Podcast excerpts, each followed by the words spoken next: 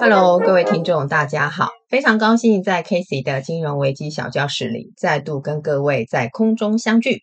今天呢，我们继续将时间的列车停泊在民国八十五年。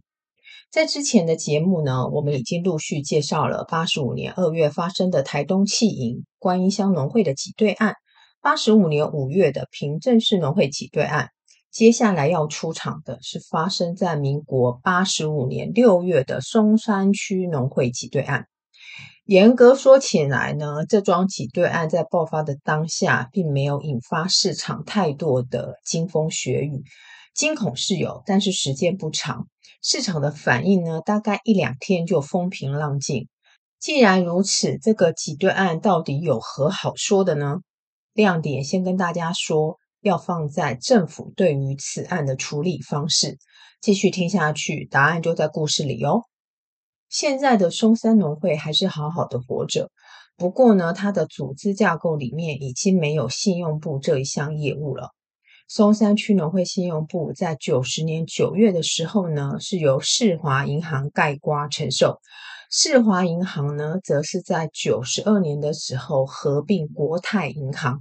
并且更名为国泰世华银行，没错，就是最近新闻闹得很凶的 Costco 卡背后两大民营银行其中之一就是国泰世华银行。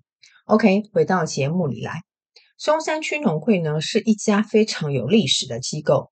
台湾光复之前呢就已经成立，民国三十八年改组为台北松山区农会，七十八年信用部开业，七十九年七月呢又加入存款保险。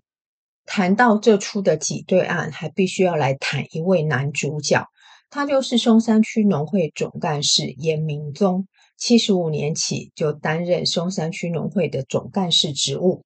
照例，我们要先来会诊一下当时媒体报道的重点内容。民国八十五年六月二十八日，松山区农会总干事严明宗因为个人的财务问题未请假出国，消息曝光之后，引发存户挤兑，存款流失近十三亿元。这个挤兑案也是自八十四年彰化四信案爆发之后第一个。发生在台北市的金融弊案，当时的台北市财政局局长林权声称已经备妥了六十一亿元的资金，超过该农会总存款五十五亿元，足以应付挤兑所需。台北市政府并主动发布新闻稿，让松山区农会的案件摊在阳光底下。台北市财政局早在八十五年二月即接获合库的精简报告，发现该农会的预放比率数字趋近于十 percent，因此要求松山区农会限期改善。八十五年六月，这个预放比的数字已经飙到了百分之二十二，还爆发总干事潜逃大陆，引发存户恐惧。林权表示，松山区农会是严明忠个人的财务出现问题，却不敢面对，才会潜逃大陆。至于严明忠在农会贷款的三亿元部分，也有担保品。财政局表示，严明宗并没有卷走公款，松山区农会的财务并没有受到迫害。八十五年九月，台北市调查局发现，松山区农会部分核贷的案件有内神通外鬼的情形。贷款流向也十分可疑。调查指出，严明宗以个人的名义向农会申贷了四千三百万元，再以妻子等九名亲友名义申贷二点五亿元。部分申贷人与严明宗都有三等亲的关系，明显违反利害关系人交易的规定。OK，以上就是新闻的重点内容。接下来。我们要分三个部分来说明松山区农会的挤兑案。第一个部分，我们先来看看松山区农会到底为何会爆发挤兑案件。八十五年六月二十八日，松山区农会总干事严明宗他抛弃职务，而且潜逃大陆。这个事件呢，经过媒体披露之后呢，引发存户的挤兑。当天呢，被提领的金额就有七点二亿元。调查局呢，也在当日，也就是六月二十八日，对松山区农会违法贷款案展开收证，重点放在严明忠以九名亲友身贷近三亿元的这个案子，是否有冒贷、超贷的情况。八十五年六月二十九日，挤兑风波逐渐平息，当天被提领的金额仅有两亿元。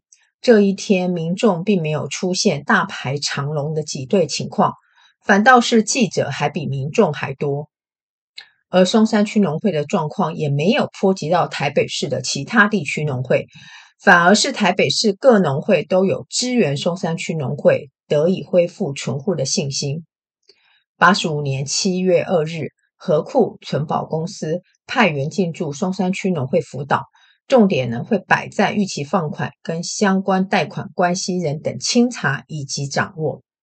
总的来说，松山区农会爆发挤兑的近因是总干事潜逃这件事情，因为身份特殊，所以也导致存户很紧张。至于原因，则是松山区农会的财务状况不佳，预放比率偏高等等。接下来，我们再来看政府救援的过程。听众朋友们应该已经很熟悉了，救援最重要的就是钱和人。不过，今天这个案子呢，我想先从台北市政府财政局危机处理的措施来下手。八十五年六月二十五日，其实严明忠就已经出国潜逃大陆。当时呢，台北市政府财政局呢接到消息，立刻采取以下的防范措施，包括：第一，请松山区农会厘清财务状况，并请合库存保公司立刻派员协助清查。第二，财政局呢立刻邀请了财政部、合库、存保等单位召开应应会议。接着，台北市政府主导松山区农会召开临时理事会员代表大会。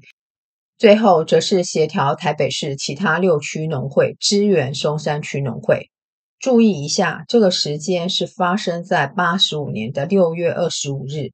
距离媒体报道挤兑时间六月二十八日还提早三天，换句话说，这三天的时间，财政局呢已经预先把挤兑案可能需要应应的配套措施提供相关的方案，尤其是松山区农会的财务状况，是否有总干事涉及卷款潜逃或是超贷冒贷的情势？如果真的有，那这些金额到底是多少？是否有可能会动摇到松山区农会的本？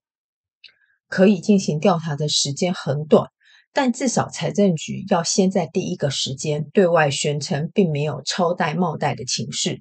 至于严明忠关系户的贷款是否有外界质疑非法贷放的情势，应该不是当下最需要厘清的议题。毕竟这些还需要时间来调查相关的贷款的担保品以及人而定。对台北市财政局来说，只要松山区农会没有发生资不抵债的重大情势，那么财政局就有充足的底气从容应对。之前呢，我们曾经提到过彰化四信的挤兑案。主管机关呢，在事后调查发现，彰化四信他的财务状况糟糕到一个不要不要，甚至已经发生资不抵债的情况。但是在这个真相出现之前，我们的财经大佬不知已经喊话多少次说，说啊，彰化四性体质很好啦，宠物不要紧张哦，彰化四性呢是个好宝宝等等。只能说呢，在危机发生的当下，任何错误的资讯都有可能造成。无法挽救，或者是自掘坟墓的后果。八十五年六月二十八日挤兑爆发当天，财政部、台北市财政局以及存保公司透过媒体发表三点决议：第一个，提回该农会存放在合库以及农银存款的十三亿元；第二个，北市各农会同意动支计八亿元的资金来支援松山区农会；第三个。如果资金仍有不足，会再向存保公司申请四十亿元。这些金额加总起来，其实比松山区农会的总存款还要多。这也代表政府面对钱的问题都已经备妥方案。至于前面我们提到说总干事严明忠是否有非法代放的情事，财政局表示呢，他们已经在八十五年七月五号函请台北市调查局侦办。换句话说，挤兑案爆发不到一周的时间，财政局呢就已经把这个超贷案呢给公事公办了。媒体报道称呢，台北市市长陈水扁公开表示，会百分之百保护存户的权益。并且强调呢，这起的案件呢是由台北市政府主动发布新闻。换句话说，松山区农会并不是跟以往的挤兑案一样，是由存户先发动，而是由主管机关先发动资讯。而之所以台北市政府可以这么的有底气，不外乎我们刚刚之前所讲过的，台北市政府有充分的掌握资讯以及资源等因素所致。事后观之呢，舆论呢对于台北市政府处理松山区农会的表现呢，口径一致的表达赞扬。主要的点在于，主管机关呢主动发现松山区农会预放比率过高，再加上总干事滥权失职，而且逃往国外，这些内幕呢，台北市政府并没有打算隐匿，反而是主动将事件曝光，让农会的财务结构不再受到迫害。事件爆发呢，一定会引发存户的恐慌。根据以往的经验，存款人挤兑的金额呢，大概是存款规模的三成以上。所以呢，以当时松山区农会存款五十亿五亿元来估算，挤兑金额呢，大概会在十八亿元左右。但是最后出来的挤兑数字呢，却只有九亿元，显示存户呢，对于政府发布的这些措施呢，感到非常的有信心。市场认为呢，这主要的关键因素在于政府和主管机关提出具体的应用措施，包括公布事件的真相，并且呢，以具体的数字说明事实，取得存款大众的信任，以及反应果断，包括立马选出松山区农会的代理总干事，安定民众信心。必须呢，还要在这边特别说一下，这个挤兑案呢，还推升另一个政坛的明星，那就是台北市财政局局长林权。林权呢是在八十四年接任台北市财政局局长，那么之后呢，他其实也有担任过行政院院长，目前呢，他是总统府的资政。之前的故事呢，已经告诉我们，松山区农会在八十五年的六月二十八日爆发挤兑之前。林权呢就已经在二十五号的时候要求松山区农会必须选出代理的总干事，而且要立刻联系台北市其他地区的农会以及存保公司进行财务救援。这些事都安定之后呢，主动发布新闻稿，让松山区农会的案件曝光。外界呢对于台北市政府这一系列的操作呢，显得有些目瞪口呆。毕竟呢，相较以往的挤兑案件，政府部门呢不是遮遮掩掩，就是来个答非所问。一旦问急了，招架不住，还会上演追赶、跑、跳、碰的戏码。最近政坛报道赖品妤的事件，就是一个活脱脱的例子。台北市政府对于松山区农会的处理，选择摊在阳光下，确实很颠覆大众对于金融危机案一系列操作的认知。但也正是因为这次第一次，而且效果不错，舆论认为呢具有典范效应。只可惜后续爆发多数的挤兑案件，并无法完全仿效松山区农会的处理模式。为什么呢？嗯，你说对了，台面下的肮脏事越多，倾向不揭露的几率就会越大。肮脏事呢，永远都跟政治具有高度的相关。所谓政经政经，永远都是政治在前，经济在后。即便是金融危机案件也是如此。既然松山区农会挤兑案件已经平息，接着就是要来处理后面另外那一半的事情。什么事呢？那就是该怎么样让松山区农会退场。这里所说的退场。并没有纳入要消灭松山区农会信用部的这个选项，处理的方式就只有一种，就是要找其他机构进行合并。既然目标确定，那也好办。八十六年一月，台北市政府原来计划要由台北市农会来合并松山区农会，但是合并一定需要钱钱。媒体称台北市农会同意合并松山区农会的一个重要的条件之一，就是中央必须提供三十亿元的合并资金。但是这笔钱该去向谁要呢？没错，你说对了，就是要可以跟印钞票的中央银行要。为啥一定要向中央银行要呢？没错，你又说对了，因为央行提供的钱钱最便宜。当时呢，央行提供的融通利率低于市场利率的水准，这也可以一并说明为啥早期的金融危机案件，只要跟钱有关，一定就会牵扯到央行。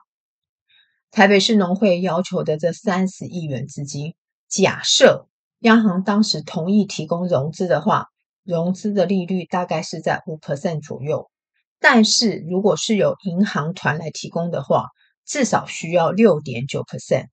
这两者的差距就差了一点九 percent。如果我们用三十亿元来换算的话，一年的利息差距就高达五千七百万元，很多呢。台北市农会之所以这么要求，应该也是有所本，因为台北市农会主张：哎，八十四年呢、啊、发生的中立市农会挤兑案呢、央行你不是也同意提供融资的吗？媒体报道称，央行最后。其实并没有同意提供这笔合并的资金，所持的理由包括：第一个，央行救急不救穷，不再原力办理；第二个，农渔会呢也不是央行的管辖范围，央行呢也不会因为单一的银行或者是信合社提供资金救援；第三个，松山区农会跟其他的几对案件情形不同，不可以相提并论。我想，对于央行来说呢，当初提供中立市农会挤兑案的合并资金，只能说呢，就是情非得已。再说，中立市农会的处理规格，它已经上达到行政院了。相较松山区农会地区性的金融危机个案，本来就不是可以在同一个水平相提并论。中立市农会案之后发生大大小小的基层金融机构挤兑案，其实已经很难看到央行直接出手的画面。多数呢是由存保公司位居第一线的救援。虽然存保的钱呢也是依法向央行借的，不过呢至少还有这一层前后的关系。再说呢，央行的资金既然比市场便宜，这些合并案认为直接找央行借最便宜形式。但是这样的做法呢，也会导致央行的资金排挤掉其他资金的问题。明明这项合并资金就可以依照市场的方式来进行运作，央行如果没有干涉市场运作的绝对正当性，那么就应该要尊重市场运作的机制办理。再说，央行的资金便宜，学理上呢也会被视为会加大道德风险的发生。综上所述。央行不同意对松山区农会提供融资的立场，应该呢也是可以被理解的。最后呢，台北市农会呢也因为这笔合并资金无法到位，放弃与松山区农会合并。这是没戏唱之后呢，财政部继续在点名台北银行、大众银行等进行合并案的评估，只不过呢都没有进一步的发展。松山区农会信用部的后续处理。从八十五年六月一路走到九十年六月，经过五个年头，农会财务不佳的问题，只能说是越拖越糟糕。当然呢，卖相就会越差。最后呢，还是由金融重建基金处理，松山区农会信用部正式走入历史。最后，我们来看看，因为这个案件呢，我们学到了哪些 lesson？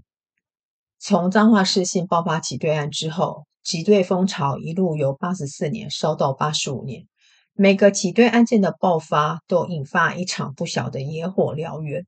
到底该如何从根救起？大家都在拼命的提供意见。金融危机小教室开播到现在，我们说过的金融危机史，几乎都跟管理高层任意妄为脱不了干系。业界说，这些当权者透过五轨搬运的手法掏空金融机构。这些手法包括挪用、掏空、超贷以及伪造文书等等。惨的是，这些基层金融机构的人士或多或少都会与选举这件事情绑在一块。派系问题似乎比银行还要来得严重。八十四年之后的挤兑案件，最常见的一种手法就是超贷。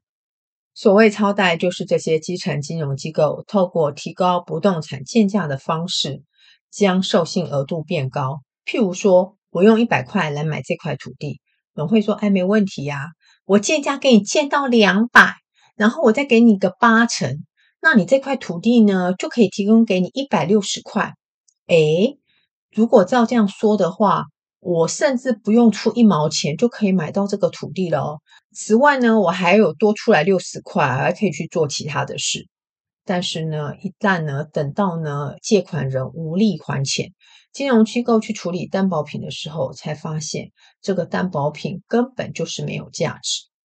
松山区农会的状况也是如此，其他预放比很高的金融机构也是如此。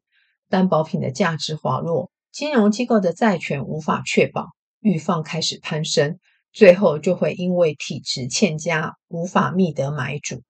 而体质慢慢变差这件事情，会随着时间的推移加剧恶化的程度。为了解决农会信用部的问题，媒体报道建议，信用部啊体质特殊，不具独立法人的特性，也没有受到银行法的高规格监管。如果可以让信用部改制为银行，那不是一桩美事吗？所以媒体开始点名喽。嗯，有三家都会型的农会信用部看起来是很具有合并成为一个中型银行的迹象。他点名的是板桥、中和跟新庄农会。如果合并之后呢，改制为商银，就可以有效地引导信用部转型。也可以解决信用部呢不受银行法管辖的这个无力感。利益虽好，不过实际处理发现，并没有任何一件农会主动合并成功的案例。就算是被媒体点名的这三家农会要合并，三个鸡头要成为一只牛，光是呢要卡哪个部位就会吵翻天。充其量这个建议就只是一个建议，梦想很美，现实却很残酷。农会信用部到底该何去何从呢？这绝对不是一个金融问题，而是一个政治的议题。后续的节目会再为大家娓娓道来。OK，我们今天的节目就到这喽，不要忘记下期我们同一时间空中相会，拜拜。